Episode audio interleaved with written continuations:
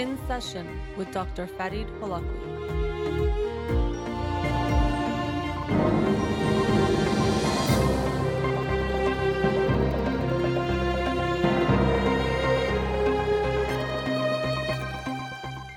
Good afternoon and welcome to In Session with Dr. Farid Holakwi. I'm your host, Dr. Farid Holakwi, and I'll be with you for the next two hours here on Radio Hamrah. Studio number to call in 310 441 0555. I'm a licensed clinical psychologist, so you can call in with any questions related to clinical psychology, including any emotional or psychological issues, parenting issues, and relationship issues as well. You can also follow me on Twitter or Instagram or like my page on Facebook to get updates on the show or suggest topics or books for the program. And the shows are uploaded at the end of each week to my SoundCloud page and free podcast on iTunes. Again, the studio number 310-441-0555. Let's go to a caller. Radio Hamrah, you're on the air. Hi, Doctor. How are you? I'm doing well, thank you. How are you?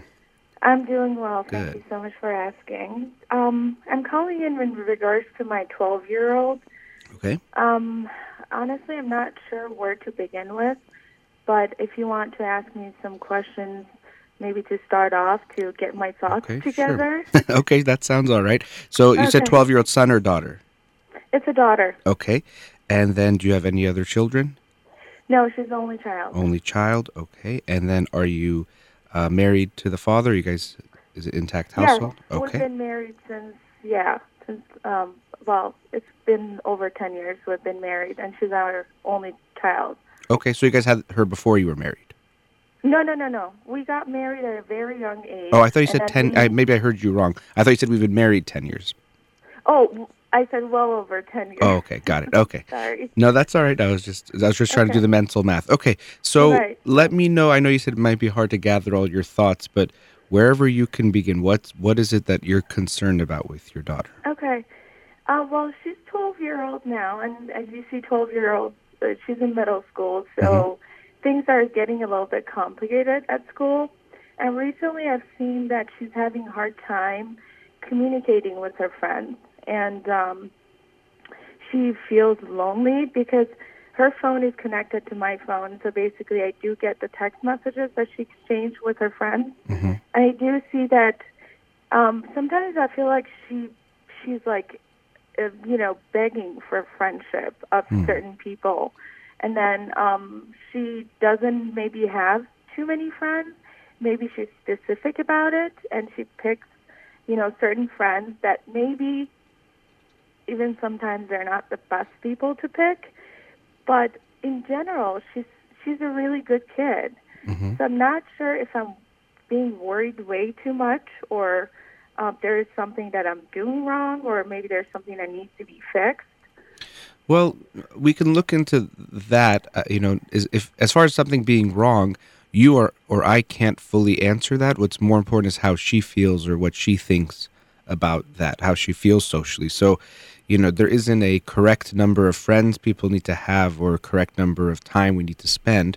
Um, maybe we can say some bare minimums, but it's really more about how the person feels. So, if she feels like I try to make friends and I can't, and that really bothers me, that's an issue. If she feels like I wish I had more friends, or I wish I was more popular, or I wish I had this or that, then we would want to look into that. But uh, without really asking her, we can't get a real clear idea because it's most important what she feels. Just like you might have a few friends and someone thinks, oh, you should have more friends. But if you say, no, actually, I like having three or four close friends and that feels really good for me, then great. So that we would have to explore with her. Now, one thing I'll say about the text messages, I understand you're, you want to have a awareness or um, of what's going on with her and her phone, but I wouldn't read every single message every single time. You know, it- it's I get that it's a protective thing. You want to know who she's communicating with, and you know, every so often you can check in. But uh, I would be wary of literally going through every text message and looking at who, what she says, what they say. That that's a little bit intrusive and get too involved, and it might not be comfortable. And I'm sure she's aware. She knows you see this, right? Well, actually, believe it or not, no, she doesn't. Okay, know. that I'm not okay with either. Okay, Yeah. okay. I think you know you could let her know because of you know, and I talked about this book, The Cyber Effect, a few weeks ago by Dr. Mary Aiken, and you know we, we Uh-huh. do have to be aware of what our kids are doing online, especially at that age. So I can understand Right. your your concern, but to then basically be spying on her without her knowing, I'm not comfortable with. If you tell her, I just want to be able to see what's going on on your phone because you can explain, not that she has to be scared, but you know, there's things online that I have to be aware of who you're communicating with. So I'll have that, but I won't be reading everything. To me, that would be more comfortable than seeing it without telling her. Because Okay. first of all, sooner or later it could come out, and she's going to feel very betrayed and feel that you uh, were basically lying to her, or were really you know spying on her.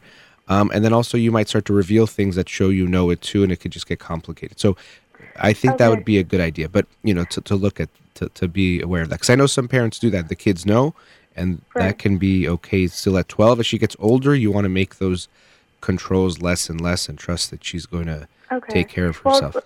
th- sorry to break No, you off, no, but no. maybe I didn't express it correctly. Since I got her the phone, this was a discussion we had. She knows that, um, you know, I look at her Okay. phone once in a while. She does know that, and then she's totally fine with it. okay. And then I do have the password, and you know, she has Instagram. I'm on it. You know, she knows about it. She's comfortable. Okay. But um, there is a system that I have on my phone installed on her phone. That's the thing that she doesn't know. Maybe I should take it off then. Yeah, I would either, you know, again, I, Okay. I'm I'm a fan of the transparency and being open because, again, first of all, I think it's not fair to her to do that, and second of all, one day where she will find out, she will, it will feel pretty bad for her that that was the case. But the fact that she knows you look makes it less of a big deal. So it's not like she thinks you know nothing, but then you see everything. She knows you check her phone often, but I would just, you know, be more more open about that. But you know, going back, you, you're dealing with uh, you have an only child who, generally speaking, it's not always the case but oftentimes socially they can have more challenges because they haven't been uh, raised with another child or children in the home that can help them practice some of the things that take place in social interactions with peers, people their age. They're they're oftentimes used to interacting with adults, which can have an effect. You know, so that's Okay. something to be aware of that you might have that that challenge. Um, Now, socially, was she has she always had some difficulties, or is this something more recent? this is maybe it's me thinking she does have difficulty because let me go into detail a little bit. Okay. She does have like um, three to four Persian friends that are very close. Like we're like family friends. Uh, every single weekend we're together. During the week, she sometimes see them. They do have sleepovers. Pretty much like sister-like, you know, friendship. She does have those, but I feel like in school, um, she wants to be within the popular group, Mhm. maybe, but she doesn't want to express it because this was a conver- conversation that I had with her. I said, "Is this something that you want to be maybe popular?" She said, "No. There are popular kids in the school that I do like them, but I feel like their group is a closed group, so I don't feel comfortable like you know going to that group." And um, she's specific on who she wants to be friends with. She doesn't like to be um, that kind of kid that you know always is kind of worried about how she's dressed up, goes to school, or what she says or what she does. She's pretty comfortable on that side, and she's you know as long as she looks nice, you know she does sports, she does play soccer, and she plays in the league. And um, she actually does socialize with her friends in the team as well, and they Good. actually all like her. But there is something going on in the school that I don't understand. Maybe I'm being worried too much. I don't know.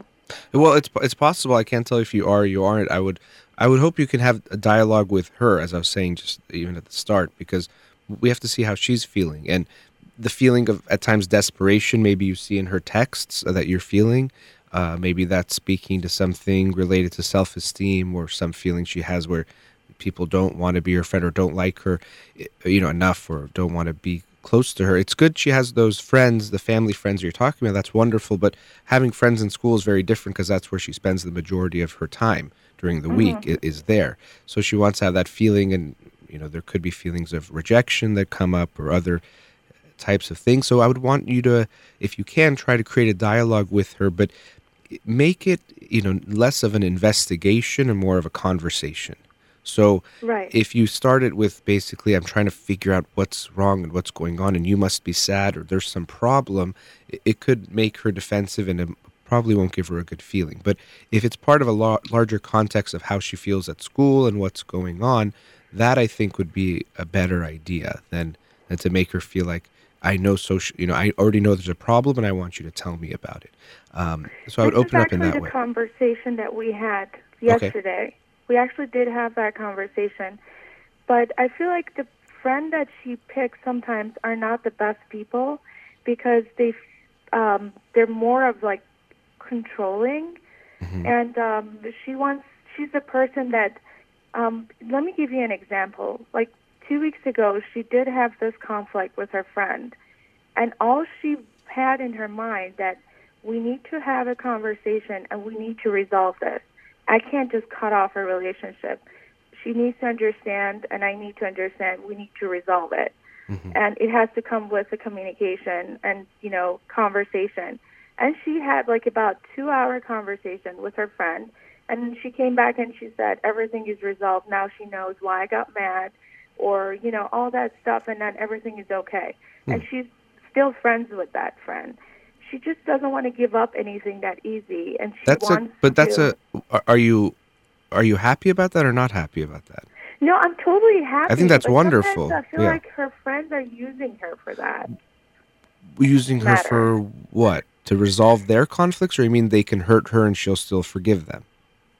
Uh, yes, uh, kind of like pushing her toward what they want to do, Mm-hmm. and then kind of use her personality toward the fact that hey, she's going to forgive anyway. I see. Okay, well, uh, overall forgiveness is not a bad thing. Now, if people keep repeatedly harming us, or even you know, we can use a strong word like abusing us, that's a problem. But it depends on what we're talking about is is going on. Um, but overall, the idea that she is resolving her conflicts, I think, is a wonderful thing. I always talk about that. The parents oftentimes interfere or don't let their kids resolve conflicts, or they themselves don't model it with their own family members and they cut relationships. So I'd actually prefer if she wants to go talk and, and talk things out and work on it. I think your concern is that she's allowing her friends to treat her poorly and they assume that they can do whatever they want and she'll eventually forgive them, which which I don't know, that could be happening. Now another thing I, I that comes to mind, you mentioned that she picks friends that control her. Um, based on how you deal with her phone, there seems a possibility that you might be controlling yourself. And that might actually create this feeling in her or this dynamic that she chooses people that are that way too. She's used to that kind of relationship. Ha- do you think that's a possibility? Um, it could be, and that's something um, that was part of the conversation that I had with her yesterday, Mhm. which I also brought up to her because I feel like where I made a mistake, which I did tell her that I said, "This is a mistake I made, and I'm sorry. I tried to fix it from now on." Is that you know anytime that I felt that you know she's being friends with a person that is named in the school that maybe is not the greatest person in the school, Mhm. um, I would try to get her away from that person and end their friendship. Which I did tell her that maybe that was a mistake, and I'm Yeah. sorry I did that. Maybe I should have taught you how to be friends with everybody, but how to communicate and where to set the boundaries.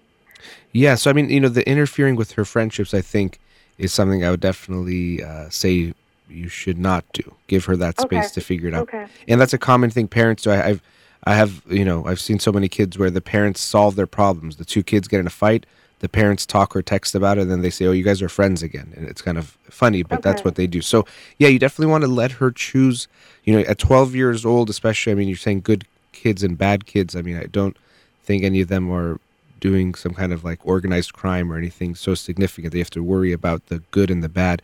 Let her uh-huh. choose the friends herself and don't interfere too much because eh, that controlling part it's something that's interesting. I hope you're recognizing that that if you control her you teach her this form of relationship.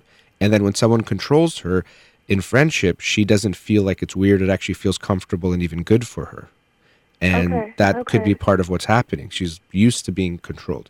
And you know we talk about an only child sometimes having some challenges as i just mentioned but being parents of an only child also puts this uh, maybe i don't want to call it pressure but sometimes you can almost uh, because you're so focused on the only child you have one child you can focus too much on them they can get too Right. much scrutiny control you know involvement where they also need some space So, of course, parents, we sometimes we're worried about the neglectful parent, and we hear a lot about that. But overly involved parenting can be a big issue too. And so you have to be aware of that, that because she's your only child, you might get too fixated on the ups and downs of her life and get too uh-huh. involved to try to resolve them. So, and even in hearing you talk, I, I feel this anxiety in your voice when you're talking about her that, of course, I know you care about her, you're concerned, but the overly concerned part is where you could maybe do too much. And so Okay. think about that. So the conversation, you know, it's about, you know, this issue is a more of a bigger picture type of thing of just let's talk about things and it seems like you do that and let her talk to you about it. And and keep in mind it's not an emergency you know if she's having a hard time making friends that's okay. A lot of us have dealt with that. We don't want to ignore it but we also don't want to uh, blow it out of proportion. So i would continue talking to her and, and and i'm glad i was actually going to ask you if she's involved with sports or other activities. That's a great way to get even more socializing and they're just good to do anyway. So i'm glad she's doing that and she's involved and you're saying she's making friends there um, but this is something you can keep an eye on and I, I also again would recommend the phone issue being transparent with her about that Okay. And one one last question, doctor. Um, as long as so, as long as she's doing good, which she is actually, she's part of National Honor Society, which she's so proud of, and we let her know that we are proud of her every Mm-hmm. day. And actually, she should be proud of herself. That's what we tell her. Um, that I should not be worried about her activity outside school. If she has to go out with, with her friends, I should be open to that. Yeah, I- And, uh, Yeah, I mean, I think as long as someone is meeting their the requirement, their responsibilities, then what they do with their free time, eh, absolutely. I mean, al- almost always it should be that case, but especially if they're doing well, then give her that freedom to explore and enjoy herself. Especially, you're saying you're concerned about her socially, so you don't want to hold her back socially Okay. now. You know, she's And at, this age they're going to start. You have to get ready for this adjustment. That this is when they want to start spending more time with their friends, especially going out with friends, going to the mall, going to public places, Right. and hanging out. It's going to be more a part of her social life. And if you don't let her do that, it's going to actually be even harder for her to integrate socially, which is something you want for her. How about her relationship with boys? Um, I remember she brought up that when is when am I going to be allowed to have a boyfriend? How should I answer that? You know, I, I hear parents sometimes say you can't have a boyfriend to, or girlfriend till you're 16 or 18, or in Persian families 35. You know, but it's uh, I wouldn't. I don't know if you could. You can talk to her about it, but even if you tell her you can't have a boyfriend till you're, let's say, 16 or 18, she can do it without telling you and have a boyfriend without you knowing. So I would again make it more part of a conversation rather than fixating on a rule because the rule doesn't mean much. Um, you know, you can get back to you. Basically, I would say you can trust her to make those decisions. That you always hope she can make sure school and other things are a priority, and you're always there to talk to her about anything. Um, but that you leave that to her. You can't. I, I don't think it makes sense to tell her when she can or can't. Pretty much do anything, but even when it comes to dating, because if she wants to date and she doesn't want to tell you, she'll hide it. Of course, I know you check her phone, so it'll be harder for her, but still, she can find a way. And I wouldn't want you to use that as the phone as a way of being able to spy on her either to say, well, I can have a awareness. I know it's scary for a parent as your kid enters the teenage years and we think of drugs and sex and dating and all mm-hmm. these things that Yeah. can freak freak you out, but we can't make the solution be we're going to try to control and monitor and see every single thing that's happening in our kids' life. It, it just doesn't work. And giving them that space and trusting, as scary as it might be, i- is the healthiest thing we can do. And figuring out that balance is what's going to be one of your next challenges. hmm And one thing that we kind of discussed last night, because she did ask me, then how can I um, know more about it, or how can I get help? She did ask me about that of About what issue? having a good, about having a good relationship, or like being better at her relationship with her hmm. friends, or doing you know. Yeah. being happy and stuff. How about I this? did let her. Yeah, because you know we're actually way over a commercial break, and I do want to let you finish up some of those thoughts and questions. So just hang online. Let's talk after the break, okay? Mm-hmm. Thank you. All right, you're listening to In Session with Dr. Farid Holakwi. We'll be right back.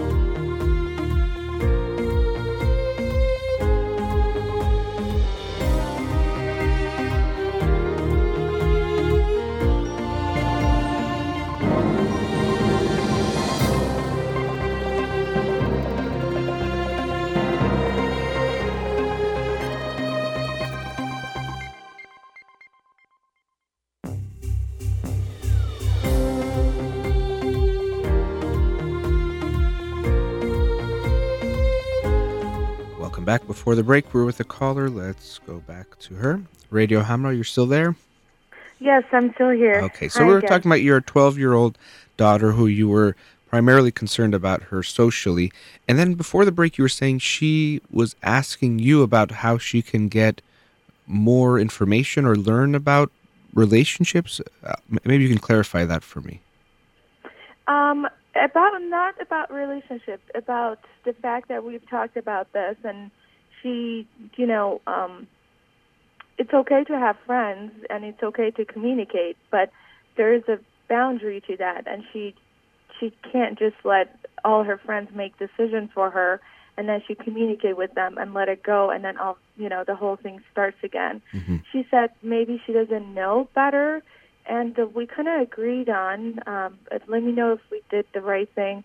I said there are many books out there that maybe you can read because she loves to read books Mhm. and she does it every single day. And um, I said maybe we can find a good book for you to read to learn more about it. And she got happy about it actually. So is that something okay for her to do, or if it is, is there any book that maybe Well, you recommend? I'm not going to disallow your your daughter from reading a book. That sounds like uh, that could be a good idea. Um, I'm trying to think of what book would be would be good for her. One thing that also came to my mind is your child might be more of an introvert, which is okay. Uh, a book maybe even you can read. There's a book called Quiet. Gosh, I think the author is Susan Cain, if I'm getting the the, the name right. Okay. um, but it's about the power of introverts and and our society especially today is very extrovert biased. Like we prefer people to be extroverts and we think everyone should be um, very outgoing and speaking in public places and wanting to talk to lots of people and make lots of friends. And that's not for everyone and that's not just a pure healthy thing. It's more about who you are. So that might be something interesting for you to look at or even she can but um, as far as the, the relationships, I, I'm not sure a book for that. But one thing I will say is, I hope you even hear in what's happening. The dynamic I felt as you were talking was trying to tell her to do what the right thing is to do, but make sure your friends don't tell you what to do.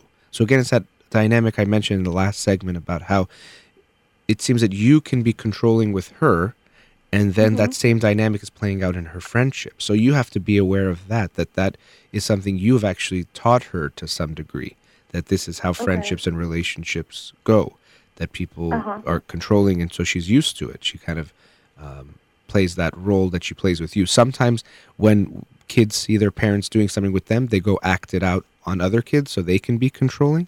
Um, but in this case it seems that she is continuing her same role with other people, letting them control her to a degree.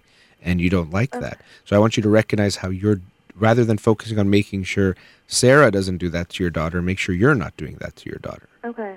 Okay. Yeah, thanks for bringing that up. Yeah. So now when it comes to her dad, hmm what's um as I know now she's the age that maybe she should be closer to me and kind of like have more of a closer relationship with her mother since she's, you know, she's the daughter.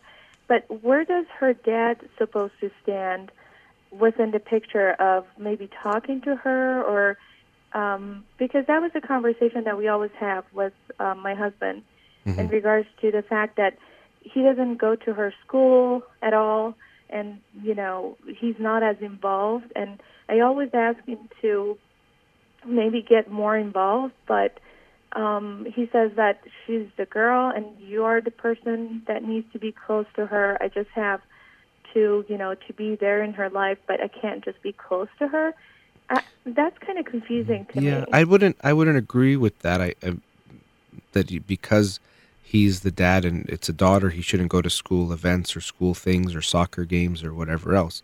I think she he should go to all those things. That's not a, a problem. When oh we he does go Okay, he good. go but you were saying the school though, you, he doesn't go or is not very involved. no, no, he doesn't go for the school. But as far as like the sports stuff, he's there. But Okay, that's good. Mm-hmm. But even with the school stuff, I wouldn't say because he's the father, he shouldn't be involved with her school things, or he has to play this like peripheral role only. Now, there could be a, a Mm-hmm. concern when uh, maybe the, the the if he was too close with her, especially physically, and you know that could create some unhealthy dynamics. But it isn't this idea that he has to keep a lot of distance or not even be close to her because that's somehow bad.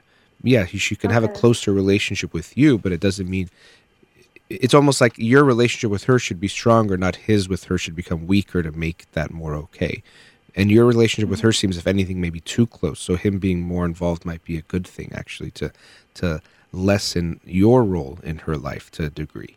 So I wouldn't, I don't agree with that. That he needs to to pull back or not be involved. And again, it depends on how she feels. That does she feel like her dad's involved in her life in a way that she likes it? If she feels that he's distant, that doesn't feel good and could even contribute to some issues of self esteem that I was mentioning. Could be what we're seeing with her friends. So. Mm-hmm. Um, I don't see it as that idea that because it's a he's a male, she's female, they have to not be very close. He can be very close and involved and know what's going on in her life in so many Okay. ways. So I, I hope he he gets more involved rather than less. Especially like I said, because I think you might be too involved with her. Right. Okay. Yeah. Well, I yeah. Um, I really appreciate all your help. Sure. I think I'm gonna have to work on myself more, being less worried about things. Well, it's yeah, it's hard not to be. It's less comes work. to her. How and how about yourself? What's what's going on in your in your own life? Do you work? Are you a stay at home mom? No, I finished my school and I worked for a little bit, Mm-hmm. but I figured out that maybe that's not for me. And then I'm back to school. I'm studying MBA, and I'm Okay. pretty happy with it. Good. And um, I do have my own little business myself on the side, but that I kind of like do as a hobby. But as far as like working, no. Okay. I, I'm staying with her most of the time. Well, as long as I- you're, you know, have your own involvements and and that that's that's good. It doesn't it doesn't have to necessarily be a job. And the reason why I ask that is a lot of times parents because they don't have a lot going on in their own life, or they get so fixated on the kids, it becomes a problem. But having your own balance in your own life uh, is a good thing. So uh, that's good. If you have that balance, it, it is a very good thing. But the controlling part is something I think you have to be aware of that you're going to have to loosen those, you know, the reins a little bit and let her figure things out more. And it seems like she comes to you and talks to you, so you have that relationship with her, and you're gonna have to just Right. trust more and more that she's gonna make her decisions and hope she makes the right ones or good ones for herself. And of course, know that sometimes she's gonna get it wrong, and that's okay. She's gonna make mistakes as we all have, and through those she'll grow and learn. So that that's not a bad thing. It's actually inevitable that she will get things wrong a lot of times, and we don't want to try Okay. to correct and fix every single thing. It's not going to help her. Yeah. So in that case, do you have any advice for me? How should I be working myself to be less? Because I feel like I do feel that, and I do get that from my husband that I'm way too stressed out about things, and I just uh, you know want to get um, things done. Otherwise, I'll get stressed out about Yeah. it. Um, Well, that's I don't know. Yeah, I mean it, that's that's a bigger kind of. It's hard to give that a quick answer because it's going to be take some changes that for you, what you're doing feels right and natural, or you almost feel like if you don't do it, there's a problem. Um, but it seems like you that anxiety you're dealing with, you have an anxiety about what she's going through. It's making you react in that way. So of course you can go to your own therapy as a parent. Always working on our own issues is going to make us a better parent because inevitably, consciously or unconsciously, we're going to pass those on or our child will be affected by them. So that's something to think about because there does seem to be this anxiety.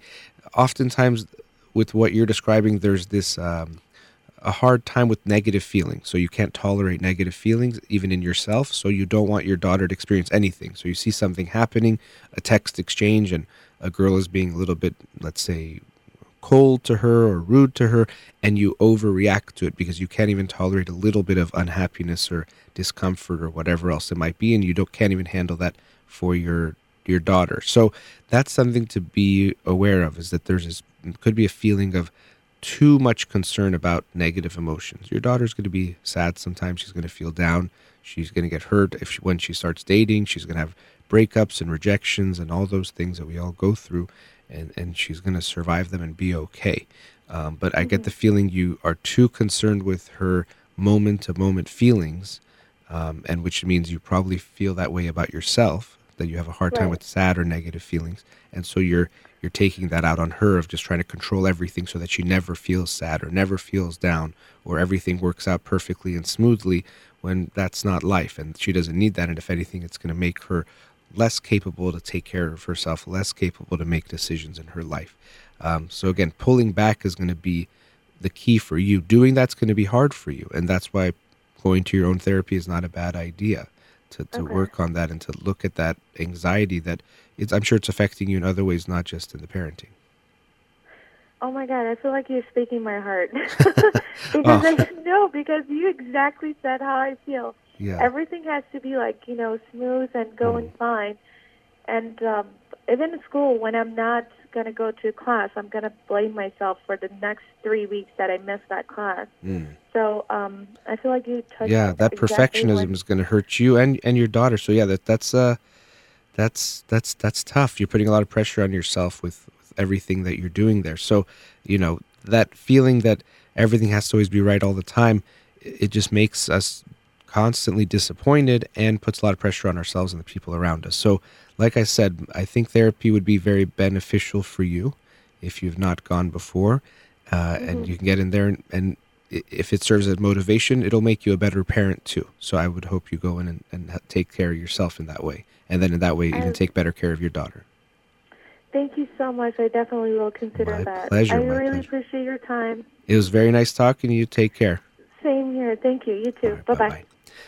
All right, we've reached our next commercial break. Studio number 310 441 0555. We'll be right back.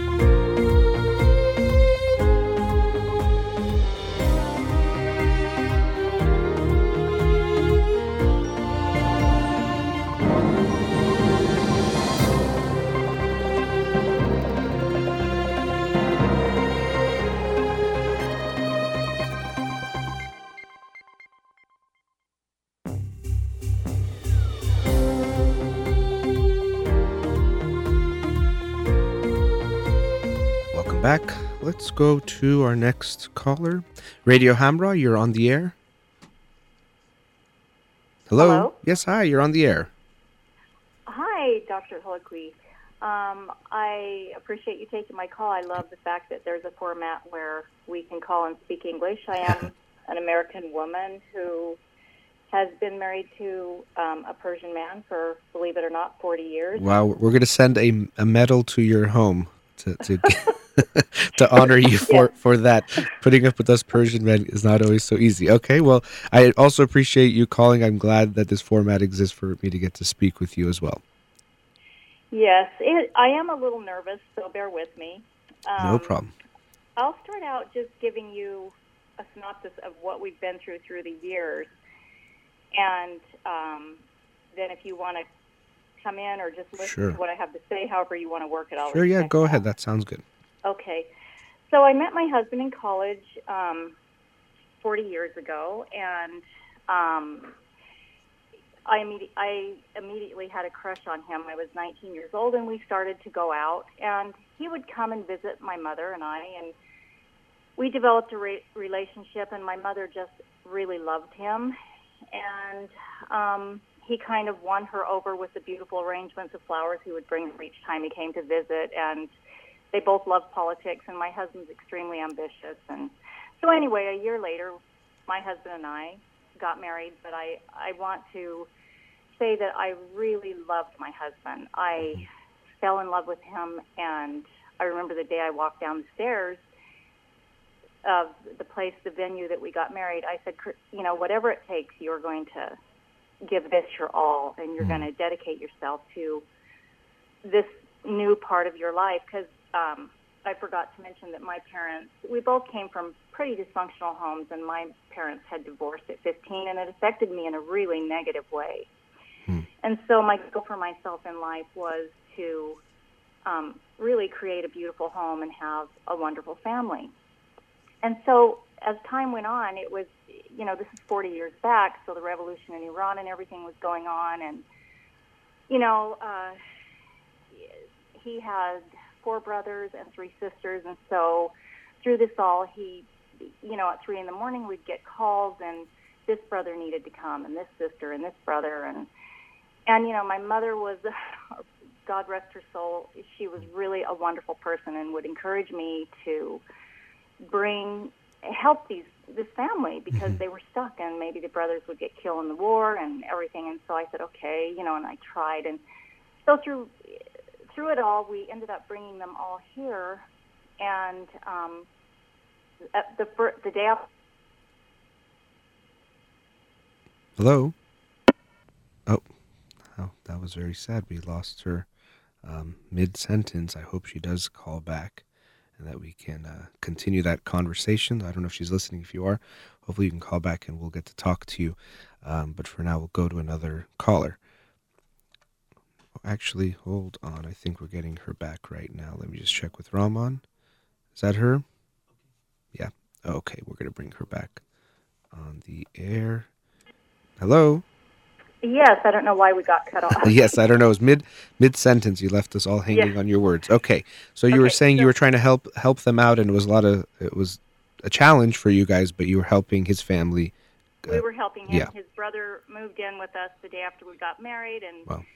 and he had, you know, he he was 14 years old, and he was 14 years old, and he came and lived with us, and we got him in school, and um, you know, just through the years, all these things had happened. So about every six months, we'd get a call, and somebody else needed to come, and and it was just. I think the pattern in our marriage was is that no matter what what my desires were it seemed like his family you know they were going to I didn't mind helping them let me Mhm. say this but I didn't know that once they got here I was going to be responsible. And I mean there were huge problems and I was only 19 20 years old myself. And Yeah. like we had just had our first baby the second time the same brother came. And he came over here from Turkey and he had this little disease under his skin and I had to give up my baby's room. And and then we got these terrible infection in our home and I had to sterilize everything. And and you know it just I just never felt I had privacy or the respect from my husband because his family, you know, in my culture it's like we get married, we get out on our own, we build our lives. We're not our you know, we of course we love and honor our parents and Yeah. and uh, we do everything we can for them, but there's a boundary.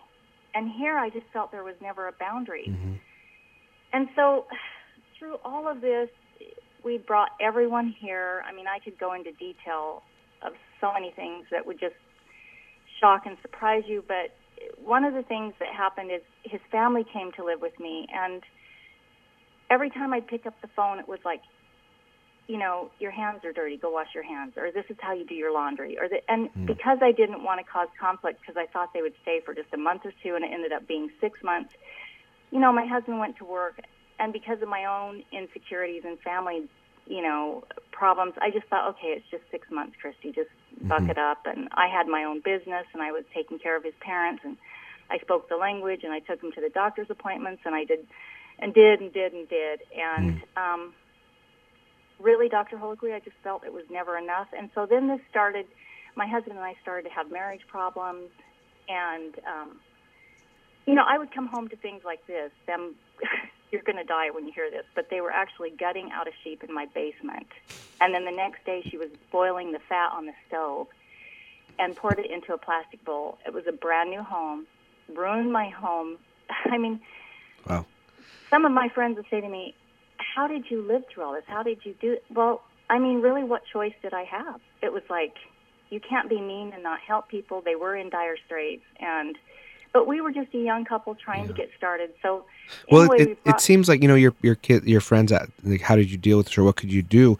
It, it seems like you expected more from your husband. I get the feeling, um, which we can get into. But what you're talking about is going to take a huge toll on anyone and on any marriage, no matter what. And of course, we're also dealing with some intercultural things at play, where you come home and they're they're essentially slaughtering a sheep in your home, um, which is beyond shocking for anyone, I think, but especially for someone who's not familiar with maybe that part of the culture.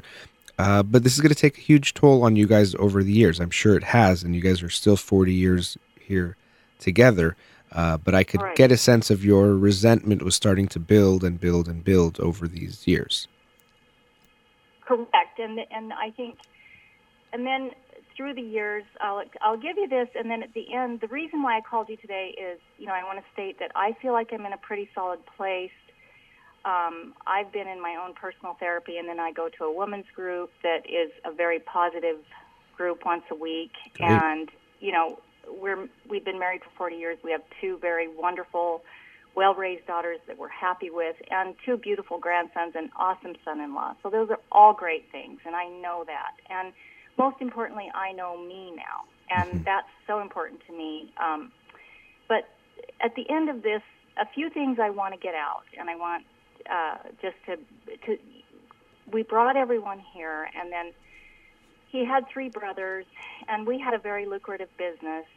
And what happened was is that these three brothers they came to visit us, and then they we moved out of that out of a certain state. I don't want to mention things because I don't want to hurt anybody's Sure. feelings. But we moved from one state to another state, and my husband said to me finally, you know what, we're going to get away from all of this, and we're going to start a new life. And you know, my mother had passed away from cancer, and um, his his family were all in a different state. So for about nine months, we had the time of our life. Hmm.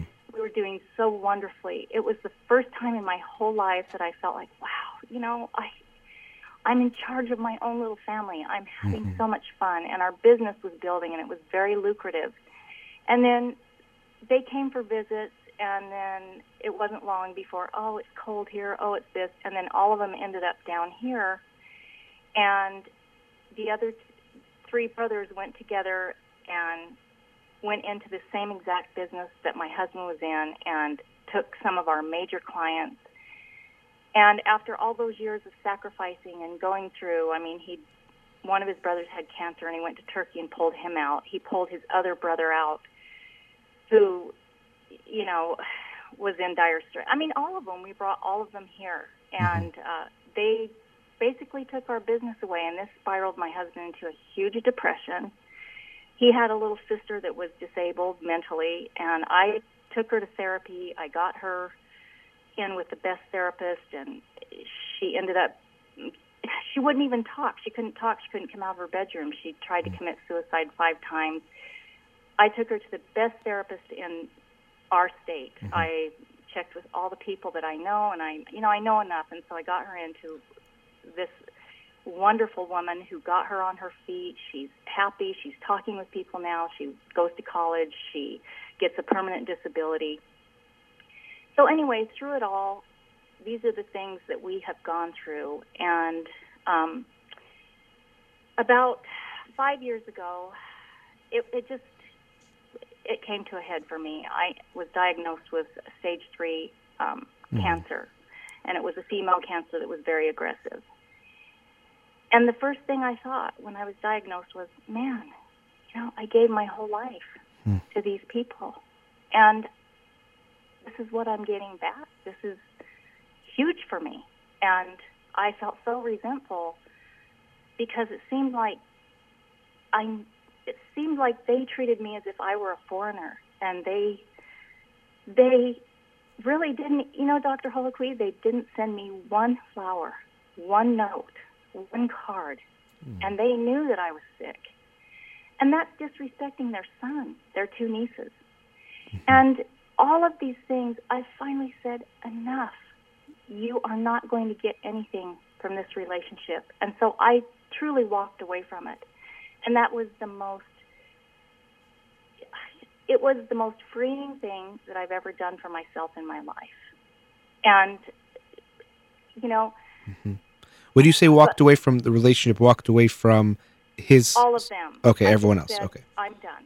I cannot risk my life because my kids want me here. My Of course. grandsons love me. Mhm. And I even and we also separated my husband and I about after I got through the first 6 months of, of my chemo and so about 2 years after that, honestly Dr. Holakwi, my husband is so full of anger and pain and Towards his family, or towards his family. Yeah. We were apart for 18 months. Let me reiterate Oh. that we were apart for 18 months. But during that time, as I told you, I went to therapy. I got myself on my feet. And I really started to know who I was. And, um, you know, but I don't think that my, my husband is still in a place of, I think he just feels so hurt and betrayed and I don't think he'll ever really get he he goes to therapy he listens to your father all the time I mean we go to several of his events together. But to me, I don't know. It's not enough. He has to understand that what he's looking. And I also want to say, I think that they got the message that my husband always gave them what they wanted, Hmm. and and that we as a team gave them what they wanted. But if it if they could see that I wasn't really for it, they could still work it out to where, you know, because he.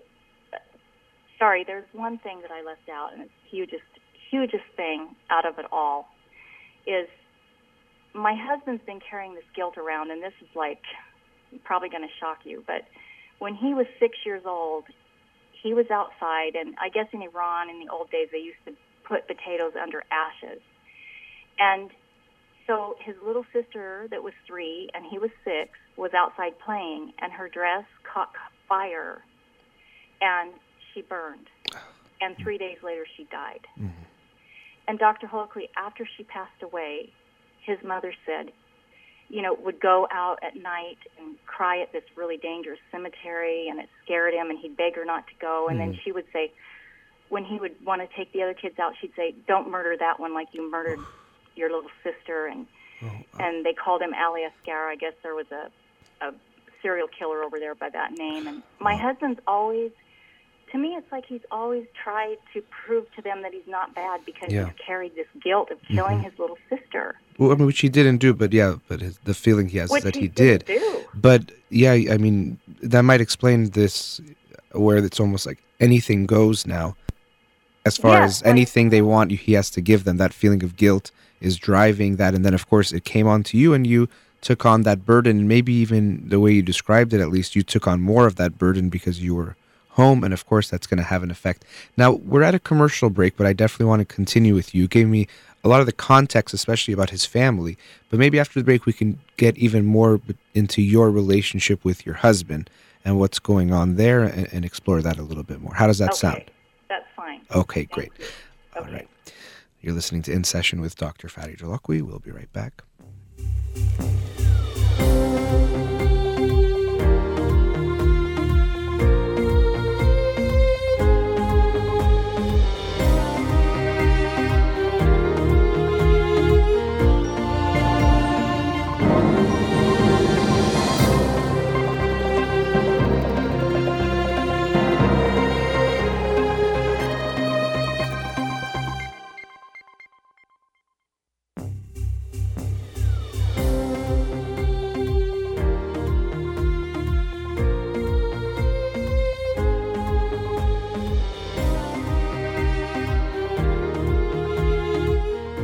Welcome back. We were with someone before the break. Let's go back to her. Caller, are you still there?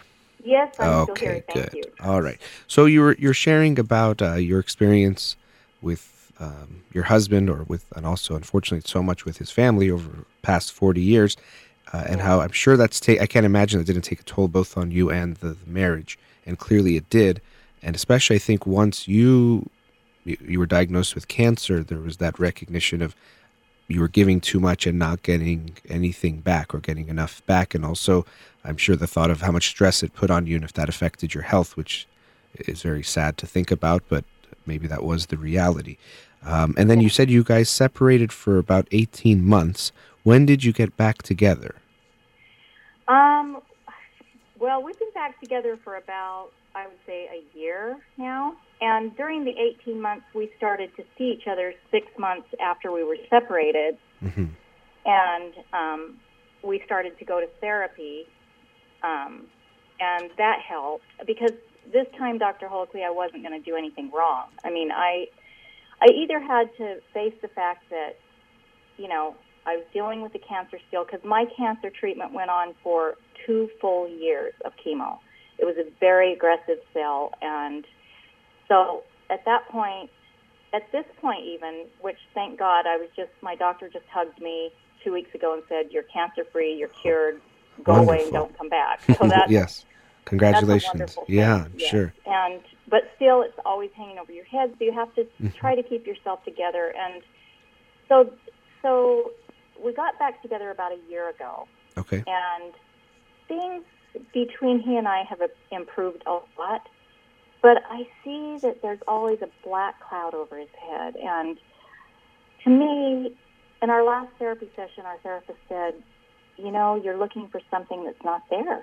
Hmm. It's just, I think he's still trying to prove that he didn't kill his little sister. I think he's still, because even over my wishes, he, you know, he, uh, his mother is great at manipulating and controlling, and the kids that are still with her, two of the sons, one son just died about two years ago, and the other son has nothing to do with with um, that side of the family anymore. His mother and, and siblings, and his wife, which his wife and I, oddly enough, are still very dear friends, and she did so much to help me through my illness, and we truly have known each other for 19 years, and in spite of all this dysfunction that went on, and you know, they basically treated her the same way. She did as much for them as I did. She and her husband, we all sacrificed for all of them, and anyway, it's such a it's such a troubling story. It, Honestly, even when I repeat it, Dr. Holakwi, it brings me down. Oh, I'm but sure. I made myself call you today. Hmm. Well, I'm glad you did, but I'm sure it's not easy to talk about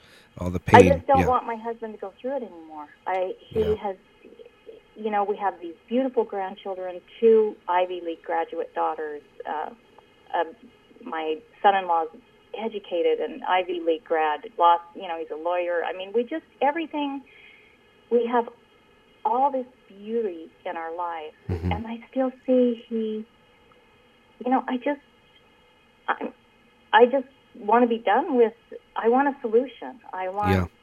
you know, freedom from this so And- that we can take whatever precious years we have Mhm. left to enjoy and really smell the beauty of this life and see the beauty of, Mhm.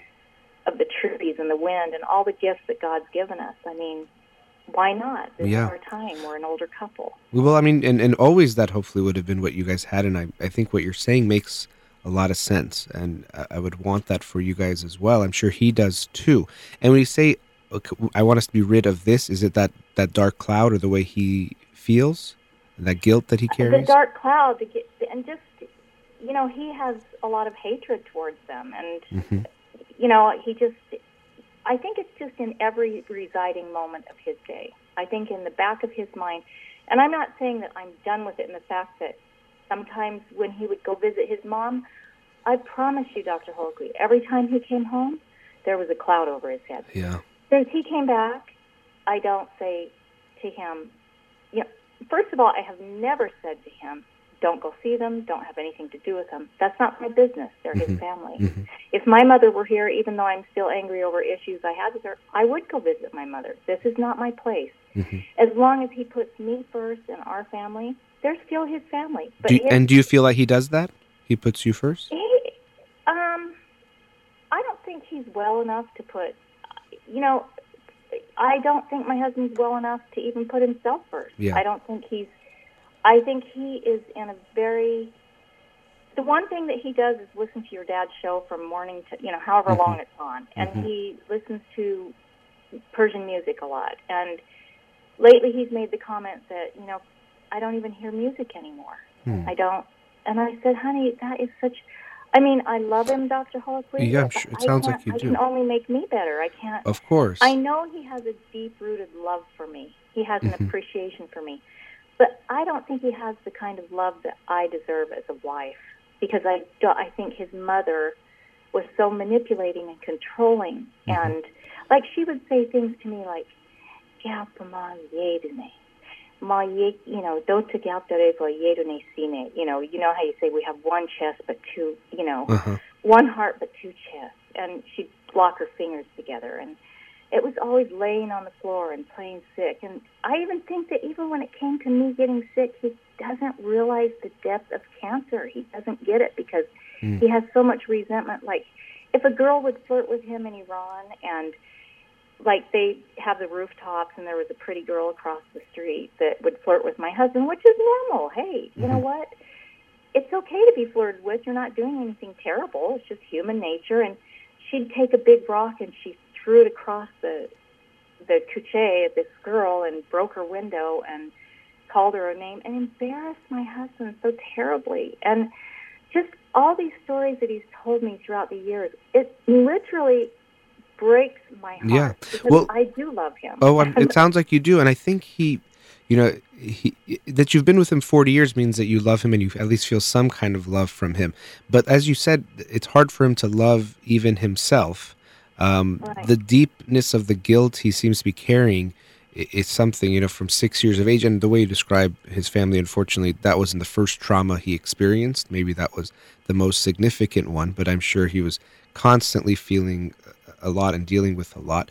So we have to recognize that he's had to deal with way too much, and for him to even feel okay is really not easy. So I know you said you wanted a solution, but um, of course you, you're going to therapy together. That's great, but he likely needs long-term therapy of his own individually. Has has he done that before? We and here here's another thing. Like he thinks by you know he might be mad when he you know if he listens to this or I don't know. But the thing is, is he thinks going to a therapist once a month for our marriage is good enough, or he thinks by listening to your dad's program he'll get better. And I try to tell him, no, honey, you need to get in. Mhm. You know, I'm hoping that maybe I can get some suggestions from you or your dad, something to try to get him the help that he needs because he needs a good therapist that can deal with, you know, because he's not going to be better until he gets better. No, he needs. And- Yeah, I mean, he needs to hear that. That, and even he hear, listens to my my father, and he would undoubtedly. I'm sure I don't want to speak on his behalf. Tell him that just that listening to him is good and can help, but he needs to work on himself, which he can't do from listening to other people uh, talk. He has to go in and talk himself and explore that guilt that he seems to carry that affects him every day and even affected you because of the guilt he felt that he had to take care of everyone in the family and sacrifice everything for them because he owed them for the rest of his life. He killed a daughter or killed his sister, and so he owed them, which was never the case. And the way they dealt with it was just horrible. The mom saying, Don't murder another one of my kids, and calling him names of a serial killer is just unbelievably just shows that her dysfunction is is really extreme. So him living with her his whole life, of course, he didn't learn love. He didn't learn to love himself. Um, you're saying you guys fell in love, and I, I hope he was able to express that love to you. But he's going to need some help. Now, I know you asked for a solution, but you might have to recognize that he might not ever fully heal, so to speak. So he might not ever just become this very calm, loving man with no none of this. This is who he is to some degree. Doesn't mean he can't get better, but this this is your husband, and this might be him. Uh, I would Right. urge him to get help because he really deserves it. I always put it in that language. I prefer saying someone deserves it rather than needs it, but he really deserves help. I mean, he's been carrying this guilt for maybe close to 60 years of a crime he never committed. And of course, not only was it a crime he never committed, but for him, even just losing his three year old sister at six was a trauma, let alone forget Right. that he was blamed for it. But that's just such a painful loss for a child to experience. And then, of course, on top of that, to be heaped onto that the guilt that you actually did it, you were responsible, which is horrible, just breaks my heart. Uh, you know, that's of, of course affected him so deeply. So that, that dark cloud you see over him, uh, it's not surprising. It's sad. I'm sure it's painful for you to see it. And you do deserve more from him, but he might be giving you the best he can with who he is and how he is right now. So I would urge him to get help. Even medication might be necessary for him because I think the severity of his depression it, it seems really strong and that could help him at the beginning, but then through therapy to go through this process. He he's not going to get healed by listening to others or even reading the best books from in my opinion. He's going to need his own individual therapy. I'm glad he's coming with you because that could open that door. Um, but I would Right. really focus on that and, and look at that possibility because it's not going to go away. I mean, it hasn't gone away for 50, 60 years and it's not going to disappear magically. And I'm glad Right. you guys are, you know, a little bit more distant from his family. At least you are. Maybe you guys can have something more together. Um, but also, you guys maybe didn't, because of them being there, it also took up so much space that you guys didn't really get to have your relationship either, for good and bad things. By that I mean, um, maybe it didn't get let you guys see that there were some issues you guys had because the family was always involved, and of course, it also didn't let you guys be together and enjoy each other. So, I think without him getting therapy, it's very unlikely things are going to change or that he's going to get past this. And I would just urge him that he deserves to get help. He he went through way too much. No one deserves what he went through. No one deserves what you went through either. So I don't want to minimize that. But in talking to him, no one you know deserves to go through those those things that he did and they're not going to go away and he deserves to feel better and if he listens to my father my, my father regularly tells people to go to therapy when they call in he doesn't say just keep listening to my show and you're going to get better because he knows Right. that although listening to shows like mine or his or other people's can be helpful it's not going to heal those deep wounds that we have within ourselves. That doesn't just happen. So you know if he's actually you know i think it's interesting. A lot of people listen to to my father and myself and they just listen but they don't always act on what we say which i know is easier said than done. But if he's hmm. truly listening to my father and actually hearing what he says and listening i think it's very clear that he would know that he would expect or want for him to go to therapy to deal with this that he, he would have to do that. Um, so it's you know but unfortunately we can't make someone see something they don't see or accept something they don't want to accept. We can try to guide them there or communicate with them but you know we can't force them to see the light. And i, I hope he will because i think it'll be good obviously for both of you. Yes, it would definitely open up door. And you know, I'm not saying that he's, you know, there are things about him that are loving and kind and charming, and and you know, he's the best grandpa, the best father, and he's always said himself, I was the best son, the best this, and you know, which I don't agree with because I think it was a highly dysfunctional situation. But he, in his eyes, he thought he was loving towards everyone, but he he said, I don't mean it to be insulting to you. I just wasn't the best husband. Hmm. And he's right. He wasn't, you know, I'm sure I wasn't the best wife. We were making mistakes together, but I think without my mother had terminal cancer and died, Hmm. and then, you know, my father fell apart. And, you know, it was just a stressful time. We didn't, I don't even have pictures of my second daughter, which, because we were so stressed out all the time. And so I really just lost myself, like you said, in the confusion and was just you know, kind of, and now at this point, it's like, hey, look, I might not even be here. So what do I have to lose? I'm going to enjoy everything that I have in my life. And if my husband wants to come along for this ride and make it joyful, I want to be here because I'm committed to this man. I love him. I don't know that he loved me when he married me. I don't really think he knew what a female type of love was, and I came to that mm-hmm. understanding through my own personal therapy, my own journey. And that's okay because I know he loves me as much as he can. sure But since we are together, let's try to make it better and don't worry about the money. You know, Persian men are all about making the money, hmm. but they don't. At least I'm not trying to stereotype. no that's okay but yeah I, I know that you guys really know how to make money, but it, you know, some he, you know, it's always about the future and holding on to it, which I appreciate too. He's yeah many things I've my husband and I have learned together, and I appreciate those things about him. But therapy is the best way that we as a couple go to therapy at least twice a month. I'm willing to go less, but I think we need twice a month, and he needs mm-hmm. to go every week. Well, I think you gu- even even therapy. I think even you guys can go more, but individually, he he needs to go every week for a while. And Yeah. you're right, and different people are, are different. And maybe he, in general, you're saying he doesn't like to spend, but of course, when people don't want to do something, it becomes the money becomes even bigger, and they can use it as an excuse. So.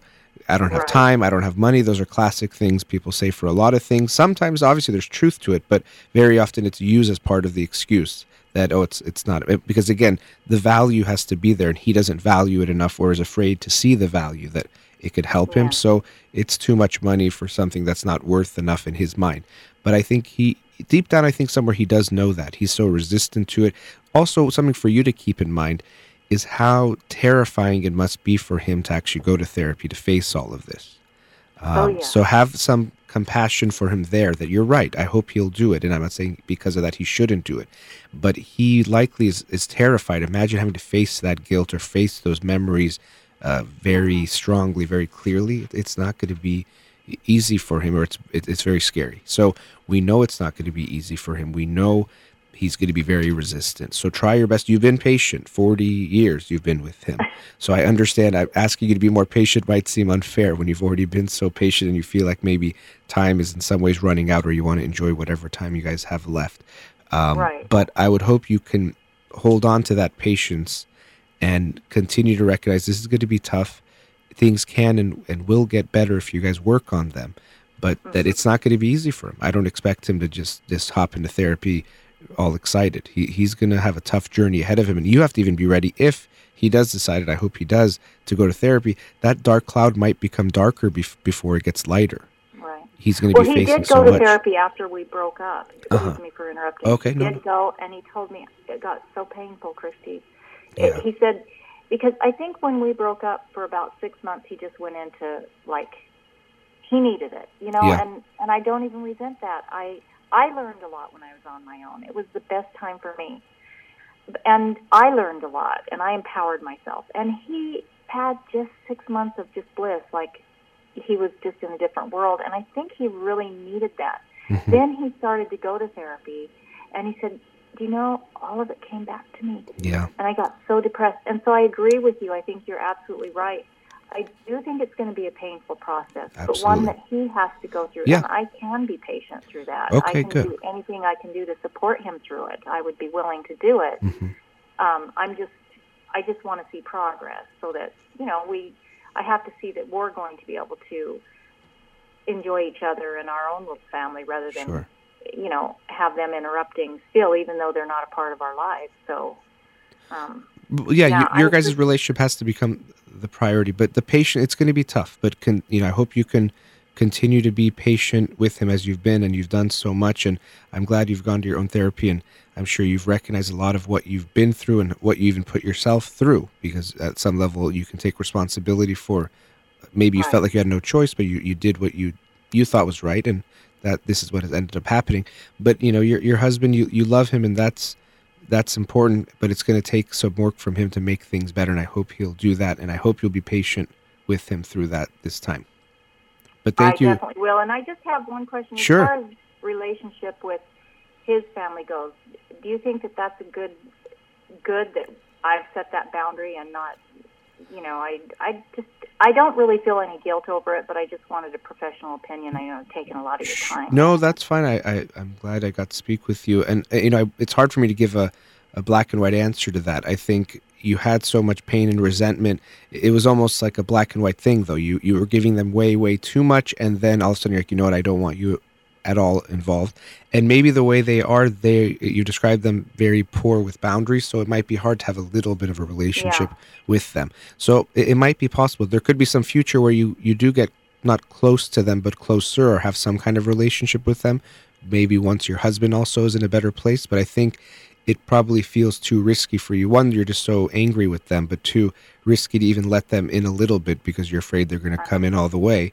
That maybe that Yeah. that was a decision that works. But then it, you know you have to be aware that that could affect your relationship with your husband because it creates a space. Not that it might not be the best solution, but you know with him being in relationship with them and you not, it creates a kind of space between you and your husband uh, where there's this part of his life that you're not involved with or part of him that you're not involved with. But he also has to evaluate his relationship with them. So it, it's it's complex, but I'm glad you guys are getting help, and I hope you guys continue to do so, and I hope he starts to get help too. Thank you so Sure. much, Dr. Thank you so much for it's been calling. A pleasure speaking with you. Really Likewise, you have a Okay, wonderful day. Take care. Bye Have a bye. Merry Christmas. You Okay, too. Thank bye-bye. you. Bye bye. All right, we've reached our commercial break. Studio number 310 441 0555. We'll be right back.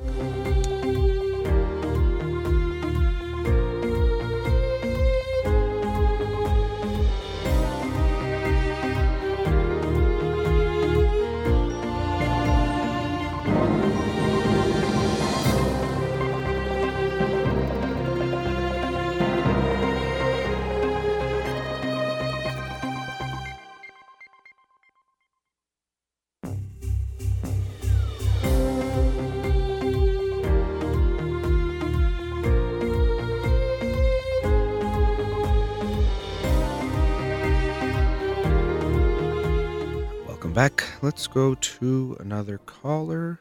Radio Hamrah, you're on the air? Hello. Yes, hi. Yeah, hi, Dr. Farid. Hi, how are you? Uh, I'm good. Good.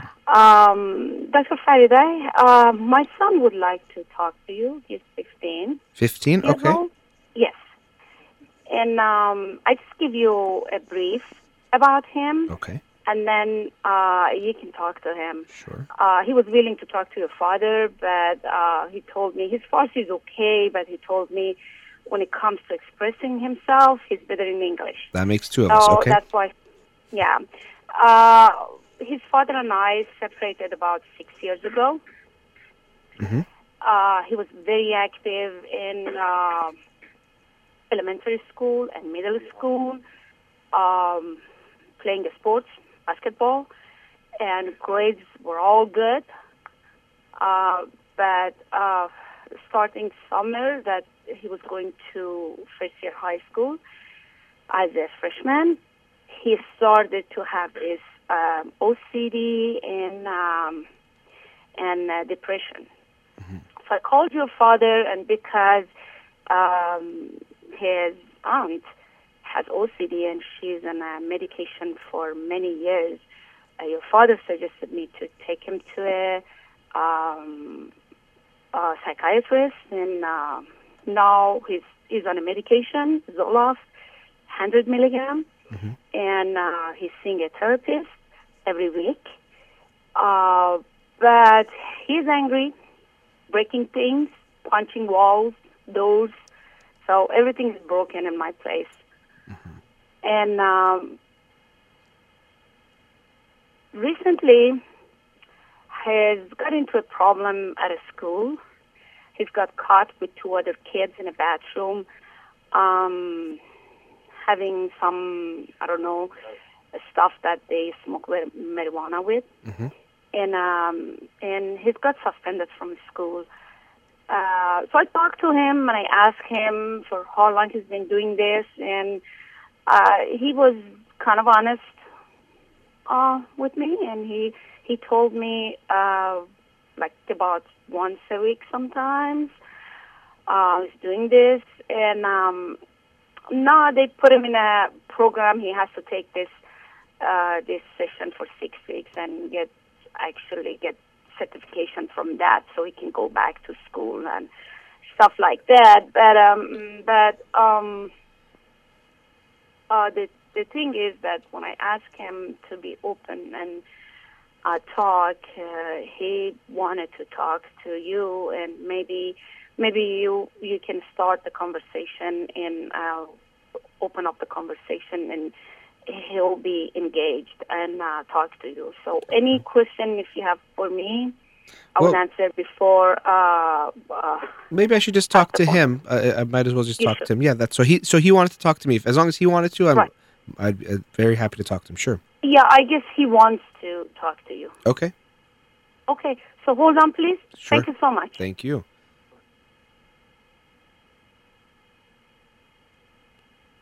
Hello. Hello. Hi, How are you doing? I'm good. How are you? Good, good. So I don't know. Were, were you able to hear what your mom was saying? Yeah. Okay, so she gave me a little bit of a, a background about you, and you said you were you wanted to talk to me. So, do you agree with your mom's assessment of you and what's going on? Uh, I mean, yeah. Okay, so she was concerned. She brought up the smoking marijuana, but also the anger, and that you you know break a lot of things, I mean, I punch the door a lot. Punch the door a lot. Okay, so what kind of things get you angry? Uh, just about anything. Okay, so just anything could set you off. Yeah. But is it usually related to to friends? Is it if you're doing something and it doesn't go your way? What what kind of things? Probably, yeah. If I'm doing something that don't go my way. Or, uh, yeah, that's about it. Okay. Mostly. Yeah. Okay. Um. So, like, what kind of things do you do at home that might not go your way? Playing video games, talking to friends. Nah, it's all mostly OCD related. Oh, okay. So, like, yeah. do you have certain rituals or things that you do, or certain? Yeah. Okay. Can you tell me a bit about those? Uh, no, I don't really tell anybody about that, but Okay. So you keep it to yourself. yeah. But and that also tells me it's not something you feel so good about. Yeah, no, I don't. Yeah. Do you do you talk to your friends at all about it? Nah, they don't know. Okay. Oh, so your friends don't even know that you deal with this with OCD. None of them know. Wow. Okay. Must be must be hard to hide it sometimes. Yeah, sometimes. Yeah. Does it ever affect you from hanging out with people or going places? It used to, but it hasn't in a while. Okay. I've been on the medication. Okay. So you think the medication has helped, but still it's something you're dealing with. Um, yeah. Okay. And what about the therapy? Do you think that's been helpful? Mm, Not really. Not really. Okay. Why not?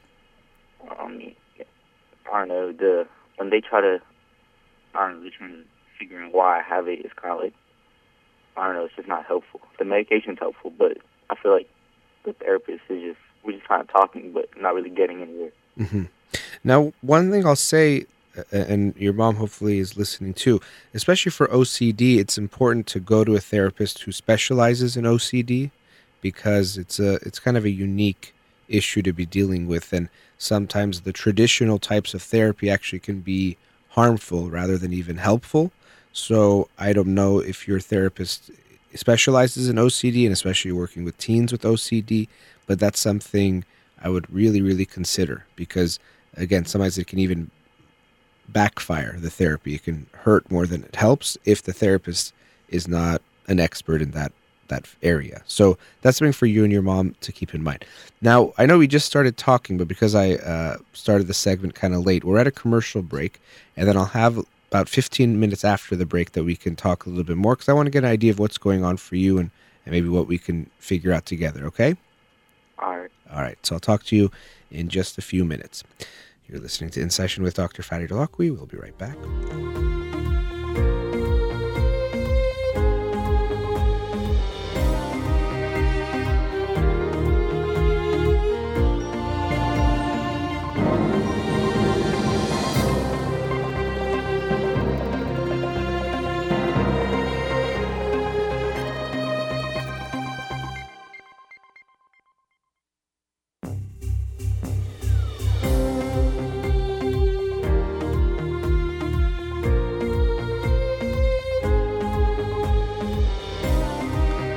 Welcome back. Before the break, we were with the caller. Let's go back to him now. Caller, are you there? Yeah. Okay, all right. So we were talking before the break. So your mom said you wanted to to call in yourself. Is that right? Uh, yeah. Okay. So let me know what what did you want to talk about? Well, when uh I got caught up at school with the stuff, Mhm. um, we had a we talked for a little bit, and I was telling her that like, if I'm being 100% honest, I didn't see like, obviously I saw a problem with it at school, but I didn't see a problem with, you know, smoking marijuana in general. And she was like, I know, we talked for a little bit, and we wanted to come to a like deal where if I promised to like let's say like only do it once every week, once every two weeks, and I keep my grades up and all that. And um all like she she would like allow it, I guess. Mhm. And I want to ask you like what you thought of that. Well, you know, I'm not going to say that smoking weed is good for you and I want to encourage you to do it. I also know that if your mom tells you you can't do it, you might find a way to do it anyway. So, Yeah. uh, you know, that that's kind of the issue and that you're going to kind of you're going to make your own decision. Now, doing it at school and getting in trouble, that's definitely something that's not okay. No, yeah, that I agree with. That's not Mhm. yeah. That's bad. Yeah. But, And before I talk about that specifically, like, what- that agreement you guys are coming to, how how are your grades? How are you doing at school? Currently not too good, but Okay. I'm trying to bring them up. Okay, so you're not holding up your end of the bargain before it even starts so far. Yeah. Okay, w- what's going on there? Why do you think you're you're not doing so well in your grades? Uh I just wouldn't be doing my work that I should be doing. Okay, so what what's and that that's an issue for a lot of people. What's getting in the way for you? Are you not motivated? Um, Yeah, I'm just not motivated. okay, so what what are your thoughts on your own future? Um, I don't know. Okay, that okay that's not that's not going to probably lead to you being that motivated because what i'm hearing is you might just want to do well in school so your mom lets you smoke weed which uh, you know is not going to be a good long-term solution. But so what do you see yourself doing in the future? Do you ever think about a career or what you want to do for work? Um, yeah, I do. okay so what do you think you want to do? Uh, music, okay like what sing or rap or produce yeah, uh, produce and rap. produce and rap. Okay. Um, and as you might know, it's not the most consistent career choice. So it, it is a little bit tough to say that that's the only option I'd want you to keep in mind. Um, do you currently do music right now? Yeah, Okay. So what do you do? I, I mean, well, I mean, I I write and uh, sometimes go to the studio and record. Okay. And then you put it online. Uh, I I've had a feature come out. Everything else, I'm kind of saving up for a project to put out later on, like sometime in the upcoming months. Okay. All right. Um, So I mean, it seems like you are putting in some work there. I would say at the same time, f- focusing on schools is going to be a good idea, just because it's never going to hurt you to to learn and do well there, and at least for the time being, it'll smooth your relationship with your mom a little bit. Um, but you know, I can understand her being concerned because when you're talking about you're punching walls, th- that's that's an issue. You said it yourself. You're punching things. It's a little bit of a concern. So we got to we got to work on that too. Yeah. Um, so when you think about that, what where do you think the anger comes from, other than you said when the OCD when stuff doesn't go your way? Uh, I don't know. I, I guess I always had like pretty bad temper. So if something sets me off, I just I go off. hmm So is it how? What's your relationship like with your dad right now? It's okay. Okay, so but you live with your mom, but you see him every so often. I, I see him like maybe maybe once a week. Okay. Do you think there could be any anger there? There, yeah, there is. You're angry with him? I mean, it's not like I'm angry with him where I'm gonna show it, but like, like there's always gonna be some kind of anger I have towards him. Mm-hmm. Okay. Do you feel like he he let you down in some way? Kinda. Okay. How did he do that? He left. So he left the family? Yeah, Okay. I could see how that would make you very angry. yeah. Um, is that something you talk about in your therapy? Uh, yeah. Sometimes. Okay. Um, now I get the sense that maybe part of your reason for wanting to talk to me was hoping I could help in figuring out this agreement with your mom. Part of it. Yeah. okay, yeah, I think maybe I, I can get a sense that was maybe most of it, which which is fine. I can understand that, um, and that's something you guys you know gonna have to figure out. And I'm not going to give you guys just one solution because it has to make sense for both of you. Like I said, and if your mom's listening, you're gonna smoke or not smoke if you want to, more or less. She can say, for example, you can't smoke in the home, but um, doing it outside is going to be up to you. You know, there's this idea that some people have that smoking weed is not harmful at all, that it's like totally not okay. And then there's also some people that think it's the worst thing in the world and it, it's going to lead to a lot of bad things and it's going to, to mess you up really bad. And I don't think it's really either of those things. So it's not like it's harmless because it does have effects, especially when you smoke from a young age and if you smoke a lot. Um, but it doesn't mean if you smoke, your life is going to be bad or you're going to have some huge, you have to have problems related to it. So if your mom's listening to that, that's just something, you know, for her to hear too, but for you to be aware of that too. I know a lot of people of all ages will just say, "Oh, it's like it's a plant or it's natural, so it can't hurt you," but that's not the case. And more research has to be done to understand it better, but it can have a negative effect on your development, on your brain, on the way you live your life, uh, all of that. So I want you to be aware of that, okay? That it's not something that it's harmless completely. Yeah. Yeah. Um, so you know, and also I'm worried about the the way you talked about your future. I don't know if it was that you didn't want to tell me about music, but it was as if you didn't really think much about it, and that's a concern for me too. What do you mean? Well, I mean, you know, you said I said, "What do you want to do with your future?" And you kind of like, I don't know, like I don't really think much about it. Was it that? You- it's because I know, I know for sure. It's just that I'm hesitant to give that answer to people because they're kind of like, oh yeah, that's that's not gonna work out, and that's just how they kind of see it. Mhm. So I, I usually just don't give the answer. I'm like, Sure. I just it to myself. Okay. So, because kind of, so you're expecting their response or reaction, you kind of just prefer not to tell them. Yeah. Okay, which I can understand. Now, you can understand people's reaction also comes from a place that, a realistic place that it's not easy to make it in music. No, yeah, it's not. But um, I, I mean, I know some people who like they're semi-famous, so it's like if you could do a song with them, it'll be a, it'll like it'll help. So, have you, are you going to do a song with some people that are semi-famous? Yeah, Okay. Well, you know, like I said, I don't know. You know, a lot of people want to become rappers and singers. A lot of people want to become athletes. Of course, some people do. So I don't know how realistic or unrealistic it is for you. Uh, I would always say it's good to to focus on your education at the same time. It's not going to be a, a bad thing. So I hope you can can focus on that too. But you know that that's not something I can control or your mom can control. My also another concern I have is when you talk about the the anger. A lot of times, anger could be related to depression. Do you think you could be dealing with depression? uh, right now probably no since I've been on the medication, but before, yeah, Okay. So you felt like you were depressed before. Yeah. Okay, but you're not feeling that anymore. Mm, no. Okay. But the anger is something that's, you know, as as you can already see, it's going to get in the way of your life if it continues in this way. Has it gotten you in trouble before? Um, yeah, I think so. But yeah. Like in what ways?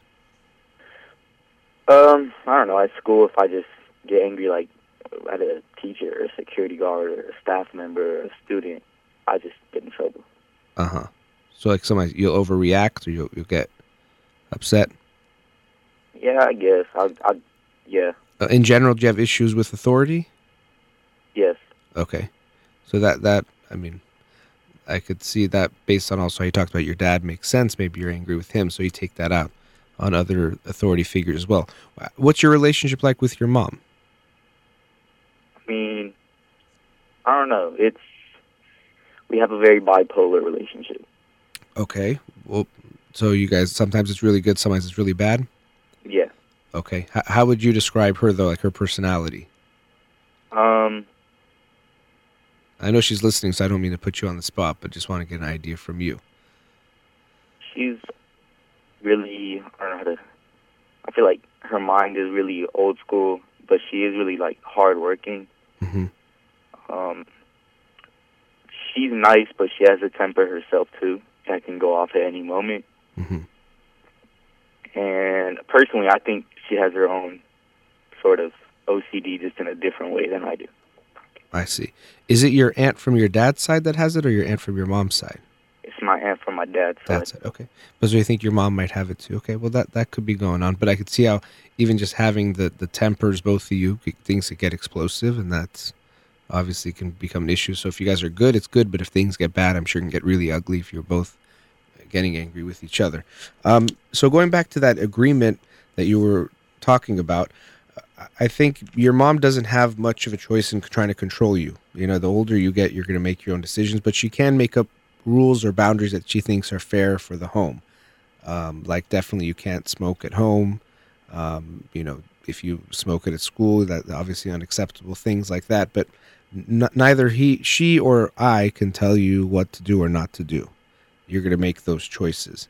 Um, I would say keep in mind that you know I know you don't like the therapy. You don't think it's helping. I hope you would go into therapy with someone you do like, so you can even talk to your mom about that because the thing that makes therapy work is the relationship between the therapist and the client. And if you're not feeling good with the therapist, it's not going to work out. Now, it could just be you don't want to go to therapy at all, so you'll find a reason for anyone. But I would hope you find a therapist that you feel like you do like and actually give it effort and try to make things work. Well, no, I mean, I I like my current therapist Okay.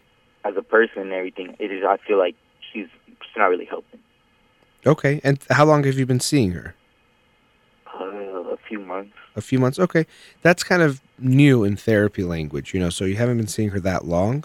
So then if you do like her, I would say keep going, keep, you know, trying.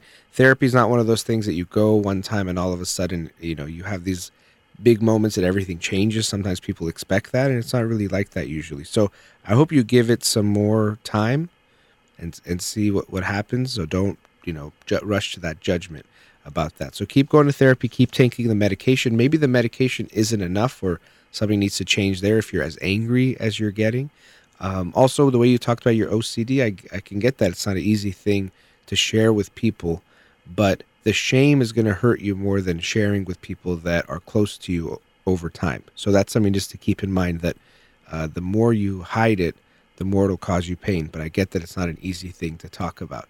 So I hope that over time you have some friends that you can talk about, even through your music. Maybe you can talk about that. I mean, I'm sure you listen a lot of hip hop. Even today, they'll they'll talk a little bit more about mental illness, or at least there's a few songs that talk about that because it's a very real thing that people are dealing with. So it could even be something you do through your music, expressing it through art can be good.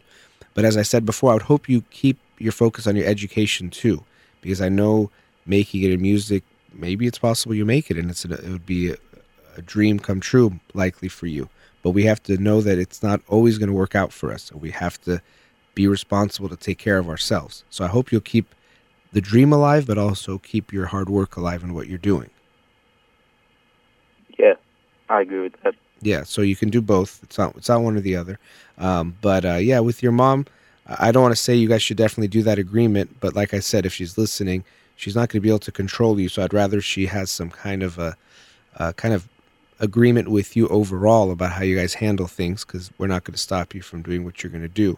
But you know, we got to keep an eye on how you're doing. The anger, that's my bigger. I'm more concerned about your anger than the marijuana. And of course, I know they can be related, but that's my bigger bigger concern is the anger that's going to get you in bigger trouble. So I'm less worried about the weed getting you in trouble than the anger. So continue going to therapy, working on that.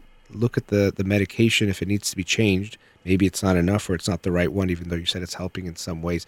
I do have to wrap up the show, so um, you know, I wish we could have got to talk a little bit more, but maybe you can call back another time and we can continue the conversation then. Yeah, okay. All right, man. Have a good one. Nice talking to you. All right, you too. All right, bye bye. All right, thank you to all the callers and listeners out there, and thank you to Rahman here in the studio. You've been listening to In Session with Dr. Farid Holakwi. Have a wonderful day.